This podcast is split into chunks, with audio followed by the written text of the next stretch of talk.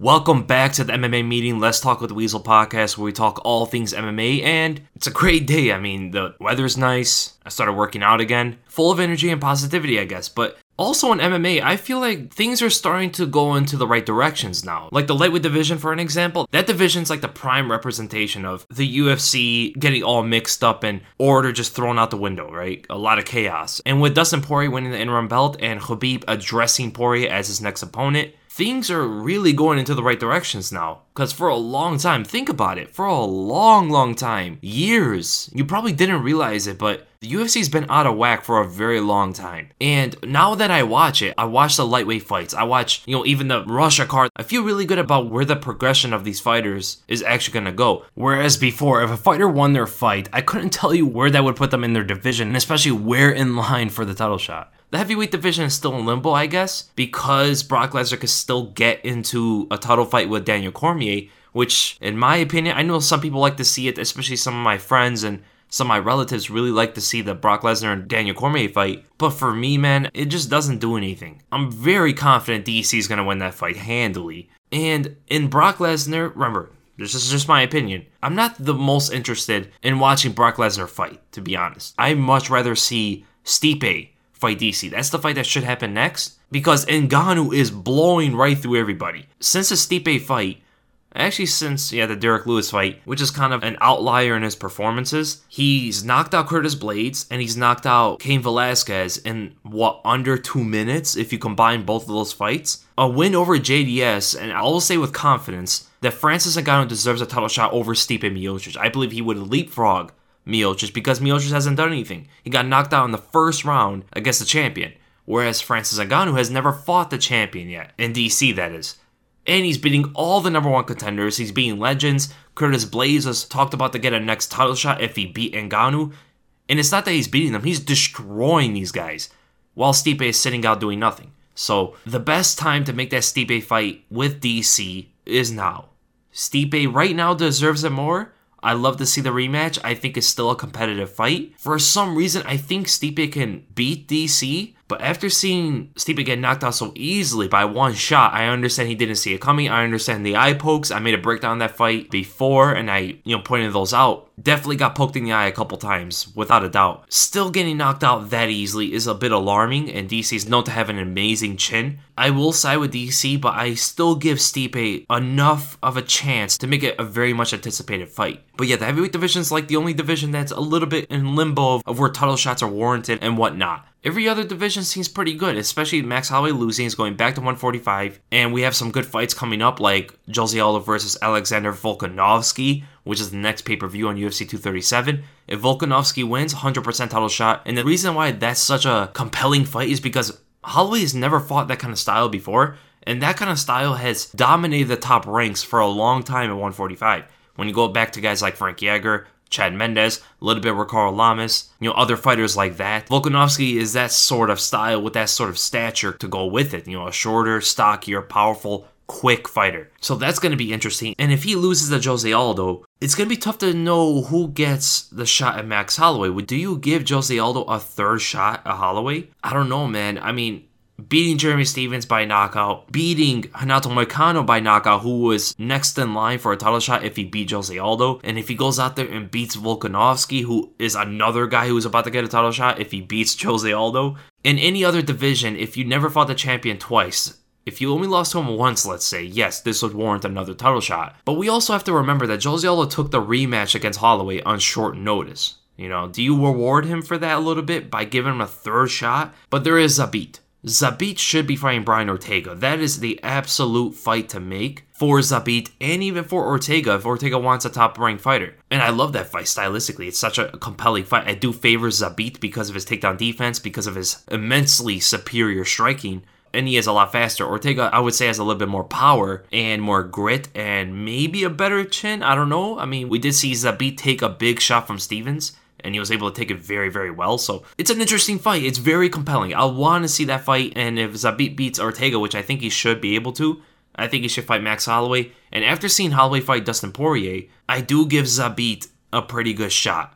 You know, people have been questioning my my prediction on that fight and my opinions of how that fight might go down. You know, people are questioning, you know, Zabit hasn't fought anybody yet. And with the style It's a little bit too explosive because he gasses out later. He doesn't pace himself very well. All that stuff. Yeah, but Dustin Poirier was kind of gassing out in this fight. He lost the fourth round, I believe, right? I think it was the fourth round that he lost, or it might have been the third. But he was slowing down in that fight after the second round, which is something that can happen to Zabit. But Zabit is a lot more dynamic. I won't say he's as powerful as Dustin Poirier is, but he does have better grappling, he does have better wrestling, and he has more variety in his striking to keep Max Holloway busy at all times. And he's much longer, right? Max Holloway is 5'11, so people automatically think he's such a lengthy fighter, but his reach is only 69 inches. It's a very short reach for a guy 5'11. Zabit is what, 6'2? 6'1, 6'2, and he has a 73 inch reach. So his reach is going to be way longer than Max Holloway's. Not only the height difference, the reach difference itself is big. 4 inches is considerable and significant. And that is something Holloway has not fought recently. I mean, he has fought Conor McGregor, he had a hard time with the reach. He did fight Dustin Poirier. Dustin Poirier has a longer reach, and it gave him some problems where he was trying to get outside the reach, but Dustin Poirier was able to dig in a little bit more than his recent opponents have been able to, and catching him at the end of the punches that's going to be magnified against a guy like Zabit. So I'm so that is the number one fight for me in this 145 pound division. I hope that fight gets made in the near future. But a segue to Dustin Poirier. I mean, how impressive can one fighter be throughout their career? I know there's Michael Bisping, who is another one. Really impressed a lot of people, especially me, later in his career, able to do the things he was able to do. But Dustin Poirier, I mean, you're able to see his progression since that Conor McGregor loss. I know he lost to Michael Johnson early on in his 155 pound career, but he was always getting better. And when he fought Max Holloway, he showed to be a completely different fighter. Even I talk with some people I know that haven't been up to date with Dustin Poirier. And look how crazy this is. Imagine this. Put yourself in the casual fan's shoes. So I know someone that hasn't watched a Dustin Poirier fight since he lost to Conor McGregor. And he watched him fight Max Holloway. So he didn't see the progression. But when I talked to him about it, he said, I've never been as impressed with a fighter more than Dustin Poirier. Yeah, because if you go and watch his fight with Conor McGregor and the way he was able to perform and his techniques and all that, and then go all the way to his fight with Max Holloway, he looks like a completely different fighter. He looks like a championship quality fighter. And that's exactly what my friend was telling me. He used to be a hardcore fan. He stopped being a hardcore fan around like 2000, early 2017 ish, somewhere around 2016, early 2017. So he really didn't see the big fights of Dustin Poirier, and he was stunned by the guy he became. Like he couldn't believe it. Because back in the day, Dustin Poirier was always known as the guy that couldn't win the big one. He was always known as that Michael Bisping kind of a fighter. You know, remember Michael Bisping getting all these wins, fights Vitor, gets knocked out, or fights Dan Henderson, gets knocked out. He stacks up wins until he's in that number one contender fight, and then he always loses it, right? Luke Rockhold and Chael Sonnen, you know, so many fights. Dustin Poirier was that guy. And seeing him beat guys like Anthony Pettis and Justin Gaethje and Eddie Alvarez, he hit a new level in his game. And he goes and shows off against one of the best fighters today and one of the best 145 pound fighters of all time, and Max Holloway. That's a legit win. That's more of a win than Khabib beating Al Iaquinta. But don't mistake that saying that Khabib is not a real champion because he beat Al Iaquinta to win the belt. Well, Khabib has defended against Conor McGregor who was a legitimate champion, 155 pounds. But that should be an amazing fight. I do heavily favor Khabib still. Khabib is just such a hard guy to fight. His striking is getting better. When you wanted to beat Khabib, that was like three years ago when that guy's striking was wild and full of openings. His defense is so good now, and he's so fast offensively. I won't say his offense is as technical as his defense is, or as solid as his defense is, but it's fast and it's powerful. His defense is a lot more reliant on technique to get away from strikes and not get hit clean. You know, he's doing a very good job at that. He barely ever gets hit. If he keeps this up, Khabib can be fighting at the top level for another what seven years or something, he could fight all the way until 37 years old and be in his prime if he doesn't get hit like he is now. Like he barely ever gets hit. The hardest shot he's ever take was against uh, Michael Johnson, that right hook. Second was probably against Conor McGregor with that uppercut, even though that wasn't anything crazy. It did hit him pretty clean, but it didn't have any real effect on Khabib. Like Michael Johnson's right hook was able to stun him a little bit and get him to back up. But Dustin Poirier is definitely going to test that defense. He also has good grappling. He has good solid wrestling. But the striking is really where Dustin Poirier is going to want to fight. And we're going to see what a striker, especially a boxer like Dustin Poirier, is able to do to Khabib. We're going to see. It's going to be very interesting, that part. If it goes to the ground, Khabib is going to maul Dustin Poirier. I'm pretty confident in that. But I also do believe that Khabib may be able to get some jabs on Dustin Poirier and surprise him. And whenever you talk about Khabib, someone's always going to bring up Tony Ferguson, and it seems like he's starting to uh, put everything back together. You know, his wife canceled the restraining order thing. He seems to be back to his old self. He seems to be motivated to get back into the octagon and he wants to fight Khabib. He's probably not going to get it, unfortunately. He can wait it out. If he waits it out, I think he will get title shot. He's sworn to that title shot a long time ago, but he can go out there and fight Justin Gaethje for a title shot. That would be the number one contender fight, probably, I would say. And that's a wild fight. I would love to see Tony Ferguson fight Justin Gaethje. I do favor Ferguson, but that first round is going to be dicey. In that first round, Justin Gaethje is a world beater. I think he is the best fighter in the first round at 155 pounds. And Tony Ferguson gets hit. He leaves his chin in the way a lot. Overhands and especially that right hook of Justin Gaethje is probably going to find home pretty early. And how is Tony Ferguson going to be able to recover from that? Is a different kind of power that he's used to facing. And Tony can only take so many shots to the head while trying to survive that you know, eventually one of these shots are just going to put him out to the point where he can't recover anymore because that's just the state of human beings pretty much. You can't take too many shots to the head until your body's like, nope, we're not going here again. Shuts off on you and, and you don't have the chance to recover anymore. But if Tony Ferguson sticks with a more passive approach, like when he fought RDA or Kevin Lee for that first round, first two rounds, because he knows Justin Gaethje is very explosive there, he could probably do some things like he did in those fights. He got RDA to start punching himself out a little bit, even though RDA won the first round. Kevin Lee, you know, he had a staph infection, and Tony noticed that. So he played that into his game plan even more. Justin Gaethje naturally doesn't have a great gas tank. So if he can get Gaethje to punch and miss constantly for that first round, and then pick it up in the second and especially the third, fourth, and fifth if it needs to go into those rounds. Tony Ferguson should be capable of coming out on top and TKOing Justin Gaethje. It's a crazy fight. I mean, it's like Tony Ferguson, the Alfa Romeo 4C, up against a Bugatti Chiron. If you're into cars and stuff, it's kind of the reference. I mean, you got on one side, great gas mileage, has good enough horsepower, can go pretty quick when it has to, versus a high horsepower, heavy car, but really low on the on the MPG there. What else has been going on in MMA these days? I mean, Darren Till getting in trouble. I saw the meme where it's like it says Darren Till gets arrested for uh, what did he do? Steal a taxi and wreck a hotel before that. I mean, bad decisions. Then it showed uh, Conor McGregor having like that high road face, you know, like he's looking down, and the captions like only one arrest. I don't know, man. That's not a good sign at all. That is really not a good sign. I understand getting knocked out and coming off a loss like Jorge Masvidal, you want to take some time off but that's the way you're taking your time off? Young guy, you know, of course, probably going to make some bad decisions in his life, but you have a promising career ahead of you, and that's how you're going to waste your time off. I mean, I would expect him being in training always, you know, constantly trying to get better, always working on his craft, that loss probably eating away at him but the way he took the loss i know we want to we want to praise when people take losses very well in terms of you know the loss doesn't define me and all that stuff but sometimes it comes off as it just doesn't motivate them after. It's like no it really doesn't mean anything to them. So but when i hear of losses and people are obsessed with getting back in there and getting a win and always getting better like let's say conor mcgregor when he came back to fight nate diaz a second time super motivated almost sickly obsessed to get that win. That is what you really want to see. I understand, yeah, fighters saying, loss doesn't define me, you know, I took a loss, it happens, all that stuff. You know, it looks like they're all nonchalant about the whole thing, like it's so casual for them. No, I want to see passion. I want to see something that's burning a fire in them. That's what I want to see. And Darren Till kind of gave that same response to after the fight.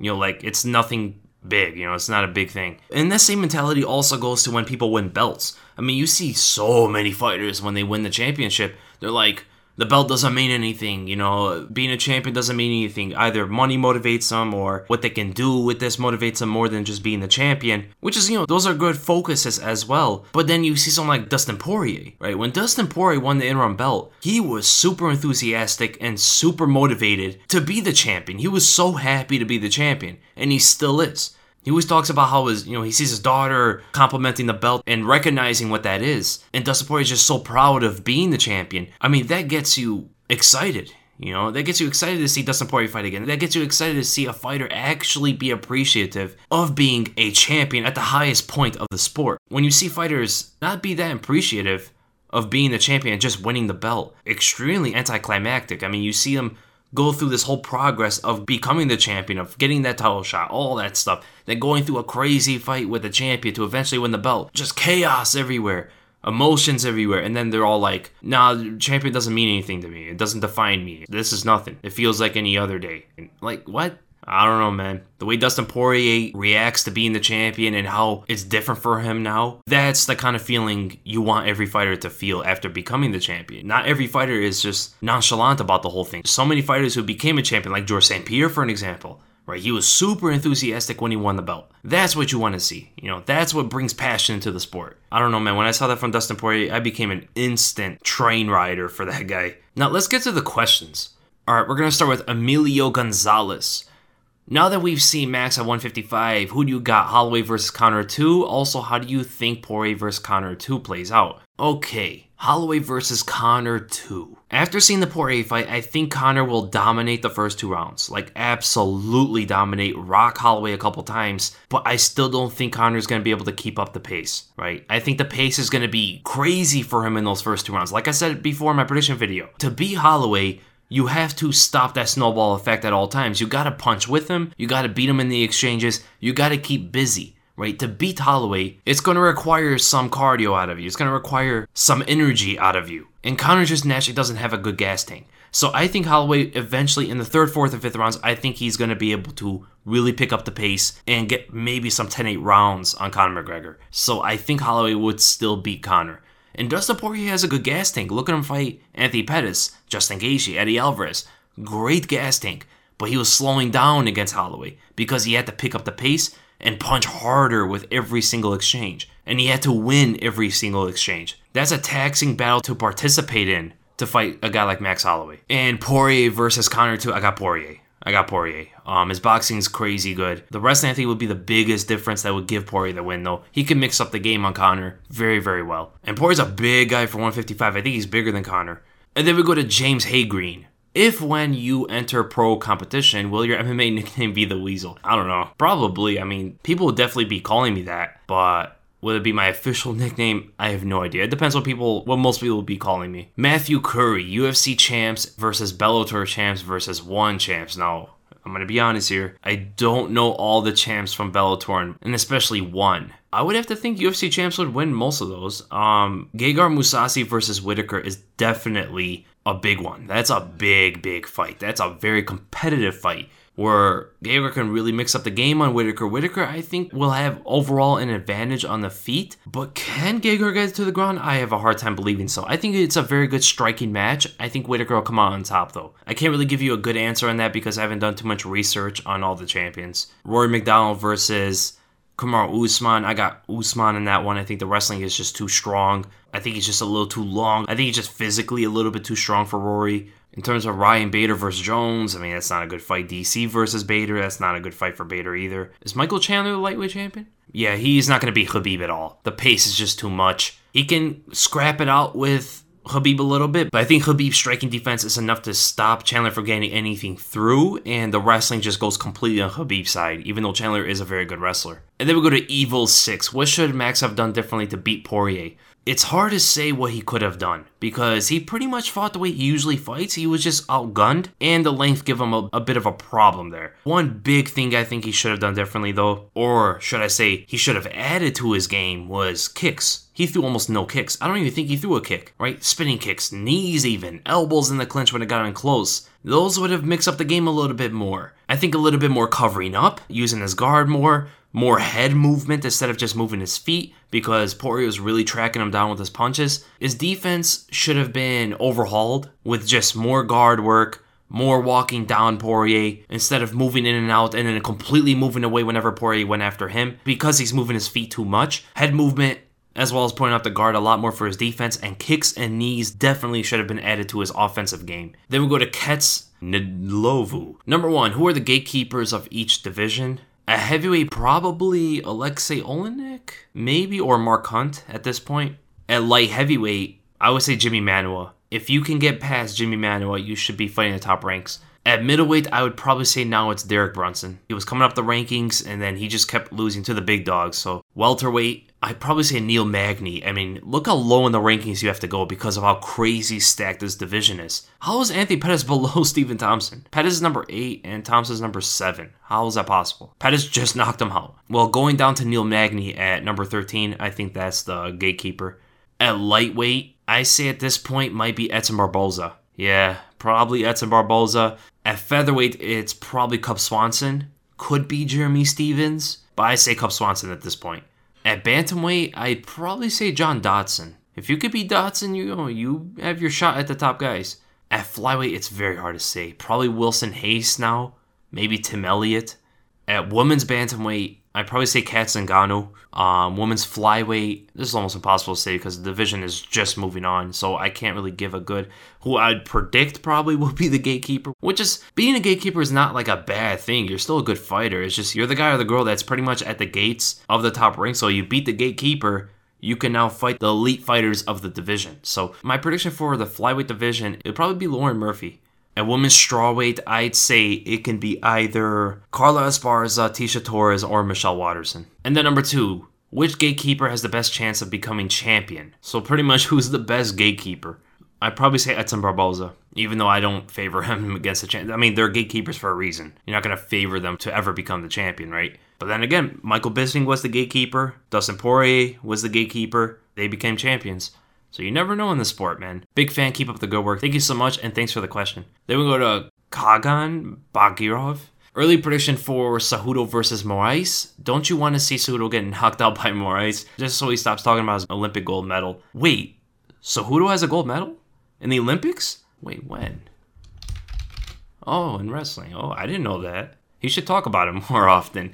Um, yeah, I mean, he should mention that. Why does he ever mention that? So Cejudo versus Moraes. I favor Moraes, but Cejudo's an easy guy to underestimate in this kind of fight. I mean, Moraes has the striking advantage, he has the power advantage, he has a takedown defense, he has a good submission game. He has a very well rounded game with crazy power and some of the best timing you'll ever see in any fighter in the UFC, as well as insane precision. I favor him to knock out Cejudo, to be honest here. Cejudo's gonna be a hard guy to submit but I do see him getting chin checked a couple times. Cejudo likes to keep that karate stance back and forth linear movement with the heavy right hand, as well as great wrestling all around the board. It's just a little bit too one dimensional in the striking for a guy like Moraes. I'm not saying Cejudo is one dimensional in the striking overall, but just to fight a guy like Moraes, Moraes can see that. Like he can see the one dimensional aspect of Cejudo's game, which is going to be pretty hard, and the takedowns are not going to come easy at all. So, at all. I see Moraes' timing and his power shots to eventually find Cejudo's chin a couple times before he gets knocked down. Head kicks are going to be there. I mean, Moraes catches everybody with head kicks.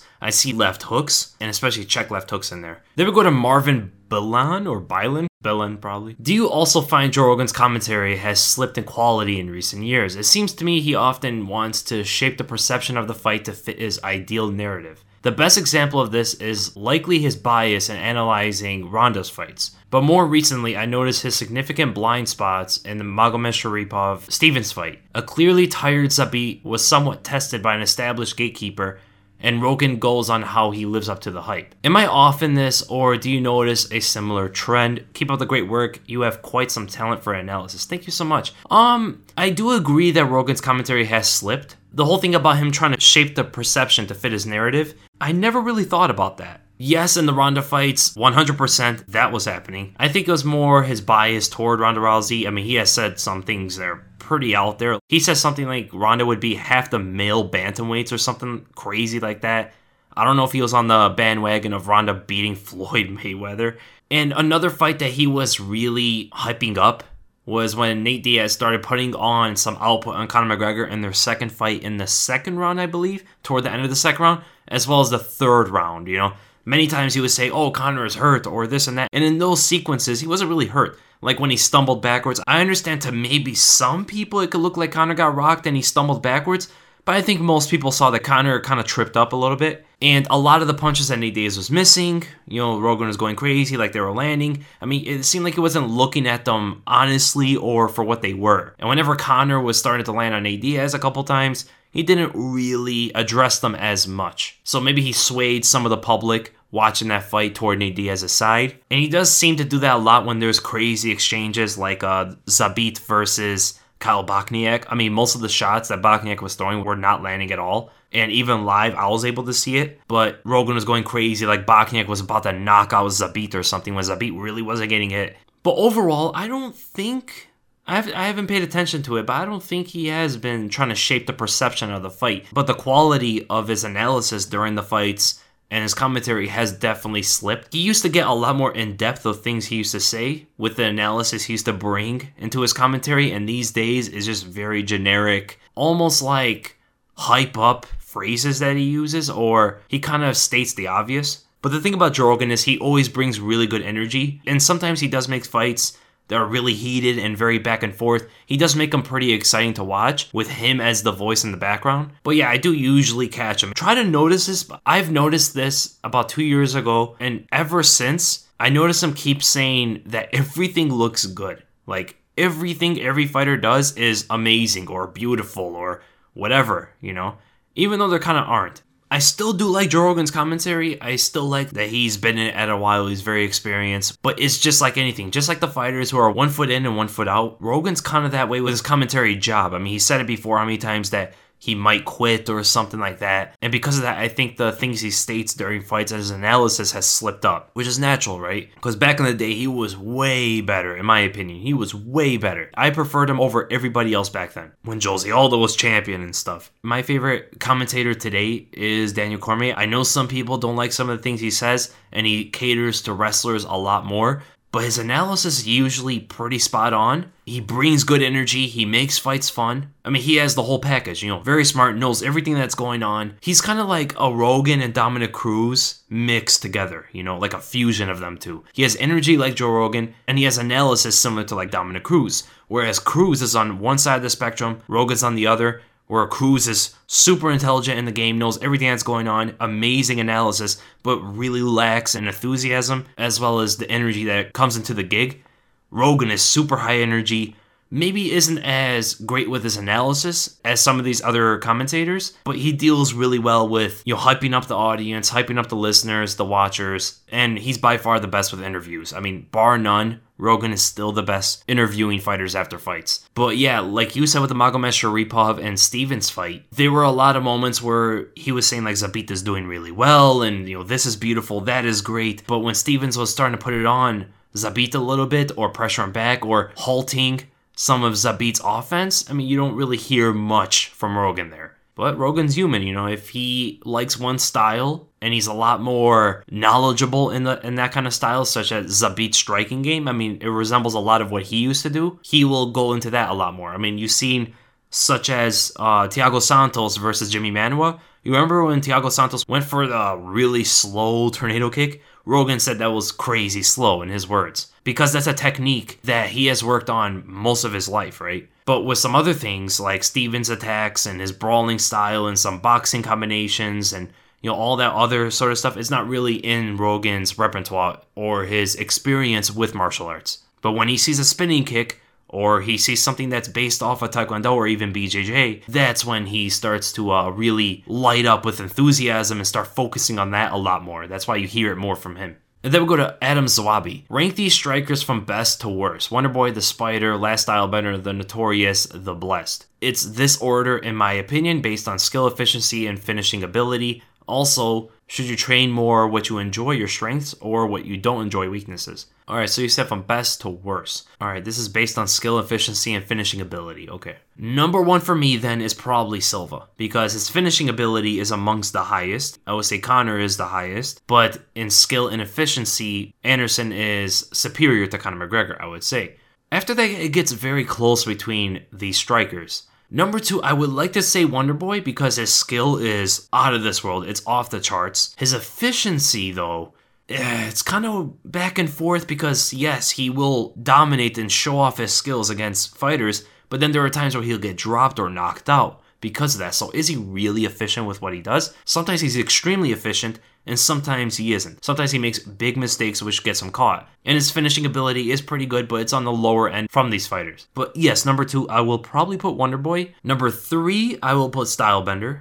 So I agree with you on that. Number four, I will say Conor and then Max Holloway because Conor has more finishing ability. Max has more skills. He has more variety, more attacks, all that sort of stuff. But I will say Conor is more efficient. If not, Conor is one of the most efficient out of all of these strikers. He is extremely productive with minimum effort with what he does. He has the least variety out of all of these strikers yeah, he has such great results because of it. It's pretty much the definition of efficiency. And should you train your strengths or weaknesses? Well, train both, of course, but it's pretty tricky with that sort of thing. Now, it depends where your weaknesses are at. Are they extremely weak to the point where there's a gaping hole that everybody can exploit? They don't even have to be an elite in that area, such as terrible takedown defense or something, right? Or even subpar wrestlers or strikers with subpar takedowns can get you to the ground and finish you because of that.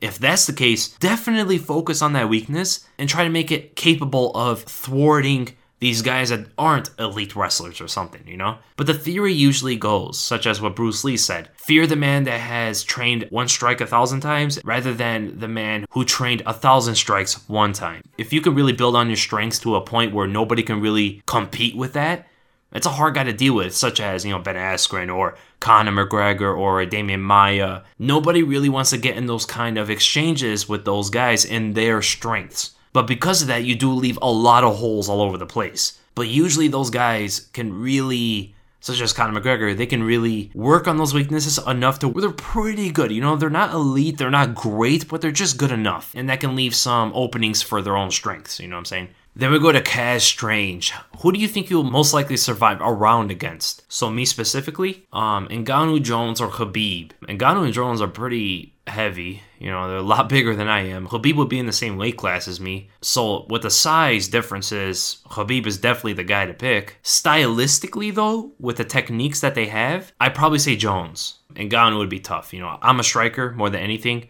and I would have to strike with a guy like Ngannou, and he also has extremely good takedown defense. And one area I really lack in is uh, takedowns. Going for takedowns is pretty hard for me. Not really in my style, I guess you would say. Jones in the clinch and going for takedowns the way he does, I guess it would be it would cater to my style a lot more.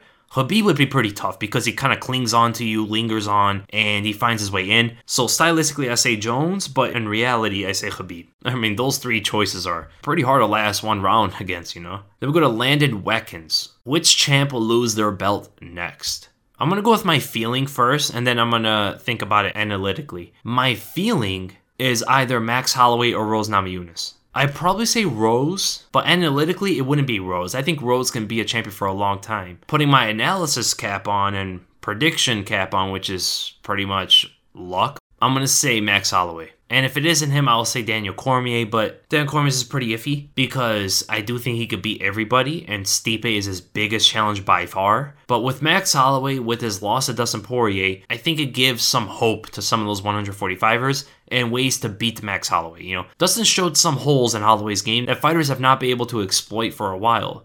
I mean, Jose did a little bit in his first fight, but because of that, Volkanovski has a very good style to do that. Keep Holloway busy at all times, strike with him. You know, Volkanovski has excellent cardio, great power, very fast himself, can mix up the game with takedowns very well. And Zabit can do that too, but Zabit just doesn't have the gas tank. So I'd probably say Max Holloway. Cody Russell. If Adesanya beats Whittaker, Romero, Souza, and Costa, would you consider him the middleweight GOAT? Yeah, 100%. Because I can't consider Anderson. PD issues, you know. But even then, you know, Adesanya beating Whittaker, Romero, Souza, and Costa, that's a murderer's row that no one has ever faced in comparison. Those four strings of fighters to beat those guys back to back to back to back, that is the strongest resume for four fighters I've ever seen. 100% middleweight GOAT. It's a tall order really tall order. Now he has a chance against Whittaker. It's a striking match. Stylistically, it caters to him a lot more. Romero, though, that's a nightmare matchup among nightmare matchups. Like what Romero does very well,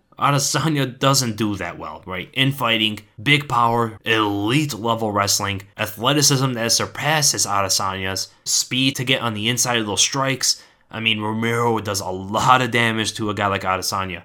Souza be a pretty tough fight. Of course, Souza getting Adesanya to the ground will be tough. Now, I do favor Adesanya though. I think his striking with his length, with his footwork, distance management, and I think his takedown defense is actually good enough to stop some of Souza's takedowns. Costa would be an interesting fight. I do see Adesanya TKOing him, but it'd be a very scary fight until that happens. The thing is, Costa doesn't really do good with straight punches. Kind of stays in the way of them. He tries to dodge and slip on all of them, but his slipping is not that quick. Then we go to wrestler kickboxer. How would these fights go? Barboza versus Wonderboy at 170. Man, after what Pettis did to Wonderboy, I have no idea. Actually, stylistically, I would stick with Barboza. The leg kicks will destroy Wonderboy's legs. I think he's a more effective kicker than Wonderboy. I mean, I believe Barboza is the best kicker to ever compete in MMA, or at least the UFC. And Wonderboy doesn't really like to get in close. That's where he would want to be. He likes to make it a distance fight, but Barboza has the longest distance strikes that can land, and those are the leg kicks. So it kind of does Wonderboy some damage there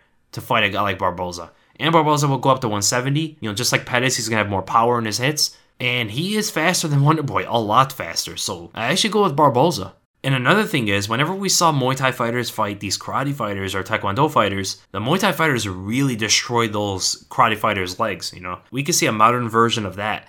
Kevin Lee versus Masvidal at 170. I would go with Masvidal. I think his takedown defense is good. It won't be enough to stop all the takedowns, but it would be enough to create some scrambles as well as create some opportunities for the boxing of Masvidal. Masvidal will light up Kevin Lee on the feet like a Christmas tree. I just think Masvidal is so solid in all the grappling and wrestling aspects and is extremely dangerous in the striking for a guy like Kevin Lee. It'd be a close fight up until I think Masvidal TKOs him later in the fight. Ponzinibbio versus Wonderboy. That's a tough fight. That's a hard one to call. You know what? Because Wonderboy doesn't have his chin anymore, really can't recover because he can't take the punches like he used to. I mean, look at that Pettis fight. It's just, you know, if you're getting knocked out by Pettis by a punch like that, what could Ponzinibbio do to you? I mean, Ponzinibbio is knocking out people with jabs. A jab from Ponzinibbio can probably do enough to knock down Wonderboy. And his leg kicks are dangerous. His pressure brings a lot of opportunities for him. He could just get countered a little bit from Wonder Boy, and that's going to be a problem. But Ponzinibbio is really good at snapping in and back with that jab, right? And it's a very safe attack. He's fast with that lead hand. But if he lands that right hand one time on Wonder Boy, it's over. It's game over. So I actually go with Ponzinibbio. It'll be a close one though. I'd love to see that. RDA versus Wonder Boy. I'd go with Wonder Boy in this one. Too long, too fast, more power. Takedown defense is great. It's a hard fight for RDA. Rockhold versus Anthony Smith. I mean, this fight's getting brewed up for no reason. I mean, it came out of nowhere, right? Rockhold just talking trash, like straight trash about Anthony Smith, and Smith is a real one. I mean, you can't talk about this guy, disrespect this guy, and he really takes it to heart. And I think he's the kind of guy that fights really well angry. One of those guys, almost like a Cody Garbrandt when he fought Dominick Cruz. I think technically Rockhold's a better fighter, right? Better ground game, better wrestling, and a little bit more technical with his striking, but he doesn't have the chin, right? Anthony Smith can knock him out with anything. Anthony Smith hits really hard. And Anthony Smith has a really good submission game. If it goes to the ground, I think Rockhold submits Anthony Smith or TKOs him with ground and pound. On the feet, I think Smith knocks out Rockhold. Oh, it's a tough one to call because Smith was taken down by Volkan Oezdemir, I believe, right? Because of that, I want to side with Rockhold, but I don't know why, man. I just see Smith landing that bomb and putting down Rockhold. So my gut feeling is Smith, but I want to side with Rockhold. So I'll side with Rockhold, even though my gut feeling is usually more accurate with these kind of things. Then we go to Ben Padak. What do you think of Eddie Alvarez and DJ's debut in one? Much love from England. Yes, I wanted to talk about this. Can't believe I forgot about it. Well, it just showed that one fighters are greatly underestimated. I mean, I've underestimated them. I think it's actually more that we just don't know about them. You know, there isn't as much exposure over here on the Western Hemisphere or even in Europe and other stuff. I don't know if Europeans know more about one than uh, than the Americas do, but yeah, to beat a guy like Eddie Alvarez, what was his name? Um, Tsarukyan or something? That guy put it on Alvarez. I mean, I don't know if they test over there because the guy looked pretty jacked.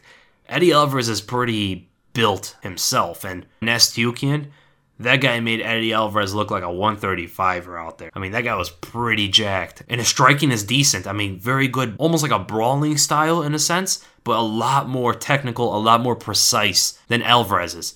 And the reason why Alvarez went down, it was because he got hit in the eye pretty good. I mean, it was a pretty nasty eye injury after the fight. So I saw people saying that Eddie didn't have the fire anymore, he doesn't have the motivation. But I guess the damage like that is enough to put him down and enough to stop him from fighting back. I mean, that guy hits hard, man. You could see in his form, you can see in the explosiveness of his strikes. Nastyukyan is really nasty. And as for DJ, this one was a shocker. I mean, when he fought Yuya Wakamatsu, Johnson was getting lit up by those uppercuts like I have never seen in my entire life. I have seen John Dodson knock down Johnson a couple times in the first three rounds or so.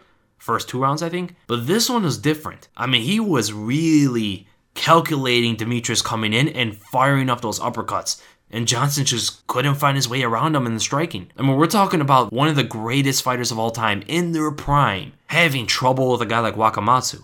I don't know anything about Wakamatsu. He doesn't have a Wikipedia page. But of course, Johnson going to be able to take Wakamatsu to the ground and submit him. That is what Johnson is best at. His striking is good, but it isn't as good as his grappling and wrestling. And that fight really showed that. But here's another thing Wakamatsu was clearly the bigger fighter. And Johnson weighed, what, 135 pounds? Yeah, 135 pounds. He's a small fighter, man. He's a small fighter. Now, I understand people are going to be weighing around the same, but Johnson usually walks around 140. I would have to say Wakamatsu probably walks around almost 145, 150 ish. He's the bigger fighter in there. And everybody Johnson's going to be fighting now are probably going to be the bigger fighter in there. And that's another thing we have to take note. But the grand scheme, the whole story about this entire thing was UFC may have the absolute best fighters, but they definitely do not have all of the great fighters. There's guys over there at one that can probably become UFC champions and we don't even know it. Guys without Wikipedia pages that nobody knows about is able to give someone like Demetrious Johnson, one of the greatest fighters of all time, the greatest 125 pounder of all time, broke the UFC record for title defenses, able to give that guy a hard time. Wow, that excites me beyond belief because I love finding out about new talent and undiscovered skills out there, undiscovered martial artists out there. And Wakamatsu is one of those guys, and he showed that there's probably many others over there. Great time to be an MMA fan because now we know Oh, there's other guys. Oh, there's other guys from different organizations. What do you know? And it gives us reasons to watch those organizations now. Because of those two fights, I am making more time to go and watch the one fights, go and watch KSW, go and watch these other organizations where I wasn't really doing it. To be honest, I didn't have enough time to really watch all of those cards, but I want to make time to do that now. Tony Solomon, Brock versus top 15 heavyweights. I knew one of these questions would be coming, and I like these kind of questions. So, Brock versus Andrei Arlovski, I would stick with Brock. The wrestling's too strong. Versus Blagoy Ivanov. Again, I go with Brock Lesnar, but the striking is going to be dicey. I think Brock is just too big at the end of the day. Against Marcin Tybura, I'll go with Brock Lesnar. The wrestling again is too strong, and he has the power to knock out Tybura, who doesn't really have a great chin. Tai Tuivasa, that's a scary fight for Brock Lesnar. Tuivasa seems to have pretty good takedown defense, right? If I'm not wrong, and he has great power, much better striker than Brock is. I stick with Brock because Tuivasa has never faced that kind of wrestler before. Justin Willis, I will go with Brock Lesnar. Again, the wrestling's too strong. I think he win by decision versus Shamil Abdurakhimov. Ah, that's a tough fight for Brock as well. Good wrestler, good grappler, great power. He has the skills to beat a guy like Brock Lesnar 100%. I want to side with Shamil, I really do. But I think Brock may just be a little bit too strong past that wrestling. Alexei Oleinik, man, that fight can go either way. That's a 50 50 fight. The striking would be horrendous to watch. I mean, that's probably what the fight would come down to a striking match, and that would be very sloppy. I think Brock has more power. Alexei is a lot more unorthodox. He could potentially land on Brock, but Brock has a pretty good chin. Alexei has also a pretty good chin. Ah, I'd probably go with Brock Lesnar. He can dictate the fight, and the size and the power would probably do Alexei in. Versus Cain Velasquez, again, I'll go with Cain even today. Alistair Overeem, I'll go with Alistair Overeem. Takedown defense is too good. Striking would destroy Brock in every facet. Alexander Volkov, I'll go with Brock Lesnar. Volkov's takedown defense is horrendous, if I'm going to be honest, and that's enough. If it's horrendous, that you just created a path for Brock to beat you. Derrick Lewis, I'll go Brock Lesnar. He's too smart. He has higher fight IQ. Wrestling is too strong. Bigger guy. It'd be a tough fight for Derrick Lewis. Curtis Blaydes. I'll go Curtis Blaydes, better striker, good wrestling, good wrestling takedown defense. I believe he's going to be able to probably scramble a little bit. He's a fast guy himself, athletic guy himself. I think Blaydes is enough to do it. JDS, I'm going to go JDS. Amazing takedown defense, great power, just superior all around striking, and way faster. Francis Ngannou, I go with Francis Ngannou. One touch is enough to put out Brock Lesnar, I believe, and insane takedown defense, like I said before. I see an uppercut landing for Ngannou in that one. And Stipe Miocic, I got Stipe. Very good wrestling, good wrestling takedown defense superior boxing, pretty much, you know, like a lot of these other guys. Are very similar to JDS's advantages, but you can also take down Brock himself, you know. Daniel Cormier, again, I got Cormier. Similar reasons again. Could stop the takedowns, can go for takedowns if he wants to. Superior boxing. I mean, a lot of guys seem to have that kind of style. Cormier, Stipe, you know, Curtis Blaydes, Cain Velasquez, Shamil, Justin Willis. You know, a lot of these guys have that kind of style. Okay, last one on YouTube because I, was about to go to Twitter, but this question really intrigued me. Wyatt Boyd? Since a Whittaker versus Adesanya fight is inevitable now, how do you see that fight playing out? If Whittaker wins, who should he fight next? And if Adesanya loses, who should he fight next? Also, do you see Poirier actually being a legitimate challenge to Khabib and who should Tony fight? How do I see Whittaker versus Adesanya playing out? I see Whittaker TKOing Adesanya in about the third or fourth round. One thing I really wanted to see in this Kelvin Gastelum fight is how can Kelvin get in in the long range of Adesanya? And he was able to do that very, very well and very quickly. And he is nowhere near in the ability of getting in on fighters as quick as Whittaker. Whittaker has probably the greatest stutter step I have seen in the UFC. I mean, watch him fight Jacare for an example. Look at those stutter steps he was able to get on Jacare and really redirect and also cut off his timing every single time to get in on Jacare. His left hand is amazing. I think that left hand's going to set up everything against Adesanya. And Adesanya doesn't really throw too many jabs, but when he does, they are usually kind of in the pocket. They're never used to get opponents off of him.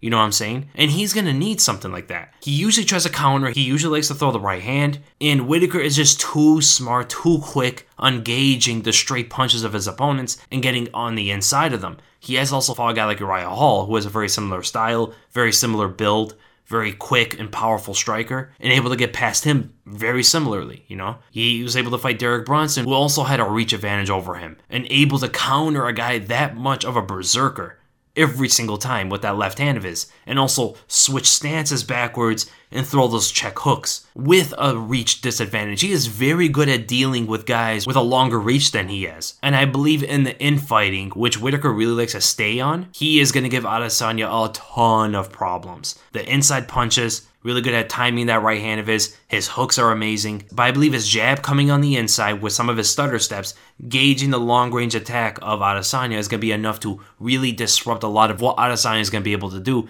The only thing I would say Whittaker should really worry about are some of the head kicks and the knees from Adesanya coming in. Those are going to be the biggest threats for Whittaker.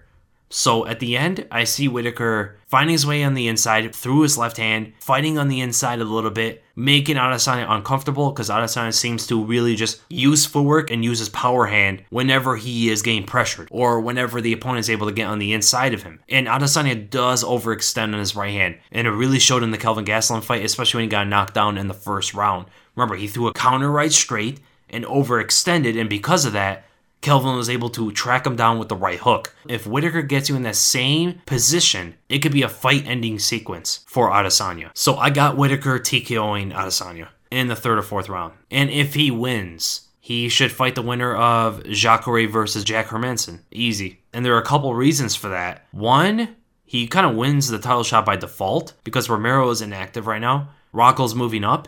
Jacare's the next contender. And Jacare's coming off a win over Chris Weidman, who was a top five fighter. And if he beats Jack Hermansson, he's on a two fight win streak. He kind of wins it by default. I understand he lost to Whittaker, but there's really nobody else unless you want to go to Paulo Costa, but he's untested. You can't do Romero really because he just fought Whittaker. There's really nobody else there unless you want to do Kelvin you know, because he put on such a good fight and he already beat Jacare. But if Jack Hermansson beats Jacare, that's a no brainer. And for Adesanya, if he loses, I think Adesanya should be fighting the loser of Jacare versus Jack Hermansson. Or he could fight Chris Weidman, because Weidman's saying some things. Who I love to see him fight, put him against Paulo Costa. I think that's a great fight for both of them. I think Adesanya should win, but that'd be a wild fight. And the rest of it I kind of already uh, answered in the beginning of the podcast. So we're gonna start with Lord Fire at Lord Fire 2810. Hey Weasel, what's up? Here's my questions. Khabib versus Wonderboy at 165. I do have Khabib on that one. He's gonna be a lot more powerful. He could land some punch on Wonderboy because of his wrestling threat. And if he gets Wonderboy to the ground, it's over. It's game over. Tough on the new belt. It looks a little bit strange. I do prefer the old belt. This one does look like a toy you can buy at Toys R Us. Does look kind of like a Power Ranger world title, but I guess it's more expensive. There's more like jewelry and gold on it and stuff. I think I'll find my way around it. Maycee Barber is hot. Okay, that's not a question, but uh, I kind of disagree, but it's okay. Everyone has their taste. Continue your work. You're the best. P.S. I like to see the podcast a little bit more often because it's awesome. Yeah, I have some people telling me should do it a lot more often. I was doing it every week, but it was taking a toll on me. I mean, these podcasts do take a pretty long time to make. It seems like come out every two and a half weeks or so, three weeks. I don't like that either. I want to get it every other week, but there's always a lot of content that comes through my head to make. So yeah, I'm gonna try to get it on a schedule. I'm really bad at schedules if you guys haven't noticed. I never want to make a deadline for myself. I'm with that with everything, you know, school, work, everything. Whenever there's a deadline, I'm just not good with it. You know, especially with this kind of stuff, with where I can make the content.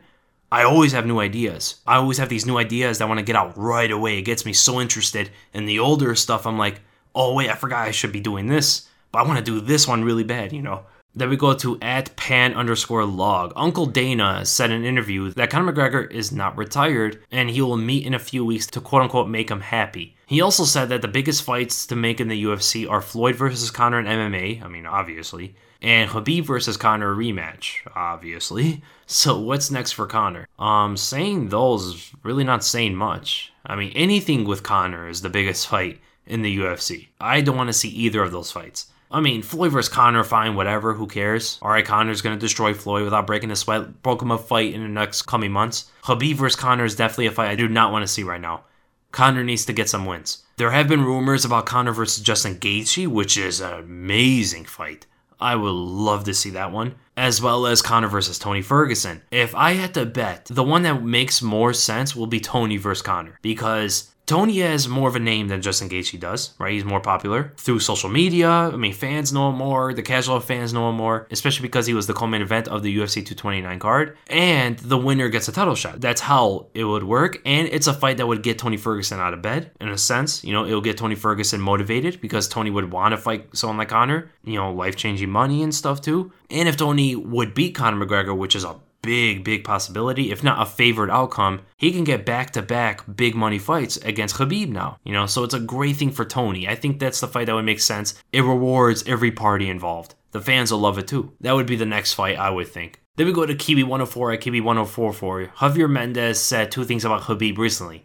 Okay, it's Javier Mendez, so obviously he's going to be a little bit biased to his guy. So, number one, that no one in the lightweight division can stop his takedowns. Agree. No, because Gleison Tibau stopped all of his takedowns before, it, but he's saying today, who can stop his takedowns? I mean, we have seen fighters stop his takedown. We've seen Iaquinta stop him, some of them, but there's a guy named Gregor Gillespie, and there's a guy named Justin Gaethje who would beg to differ. Now, I believe he will get down Justin Gaethje in like the third, fourth, and fifth rounds, and the first two rounds is going to be really hard. But in terms of what he's saying, that no one can stop his takedowns, Justin Gaethje will stop takedowns in the first two rounds, 100%, if not all of them. Gregor Gillespie, though, try taking that guy down. It's going to be really, really tough for Khabib to get a guy down like Gregor Gillespie. I expect Khabib to make it a striking match in that fight because he does have superior striking. And number two, that the only reason his fights ever get competitive is Khabib chooses to keep his standing sometimes. Basically, he can take his opponents down at will.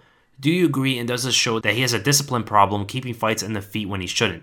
He did this in the Iaquinta fight. That's the only fight I really noticed. Oh, he actually did it in the Conor as well as the Barboza fights. I mean, Khabib's not tired and he's not attempting takedowns. So that pretty much tells you, yeah, he's keeping these standing on purpose. Against Barboza, he was rushing him down. Remember those combinations, those blitz that he was throwing at Barboza, and he wasn't really attempting takedowns for some time? That was a moment. And against Iaquinta, I mean, you can see him. He was so nonchalant with his jabs, just sitting on the outside, throwing these jabs, popping them in his face.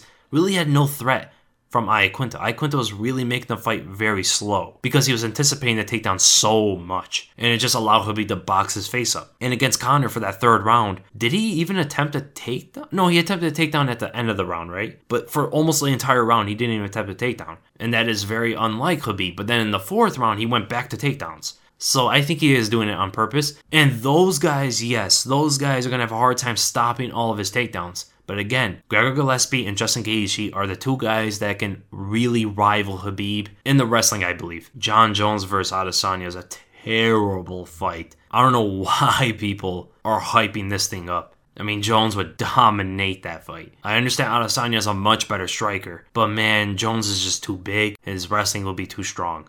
Okay, last one, I'll go with Fat Doggo at UA Smatico. Why do you think Robert will beat Adesanya? Dan Hardy was saying it's an easier matchup for Israel since Robert attacks in a line very straight. Is it the versatility of Robert? He throws more variety than Gastelum and has different ways to close the distance. Yes, he attacks in straight lines when he's moving forward, but don't get them mistaken with his footwork. His footwork is not always in straight lines. He will go off angles before he attacks. So, yes, he attacks, quote unquote, attacks in straight lines when he's throwing punches. But his movement before and after are not always in straight lines. So his movement is going to be able to get himself in that distance through these angles before he attacks. He's done it many times. Look at this Jacare fight.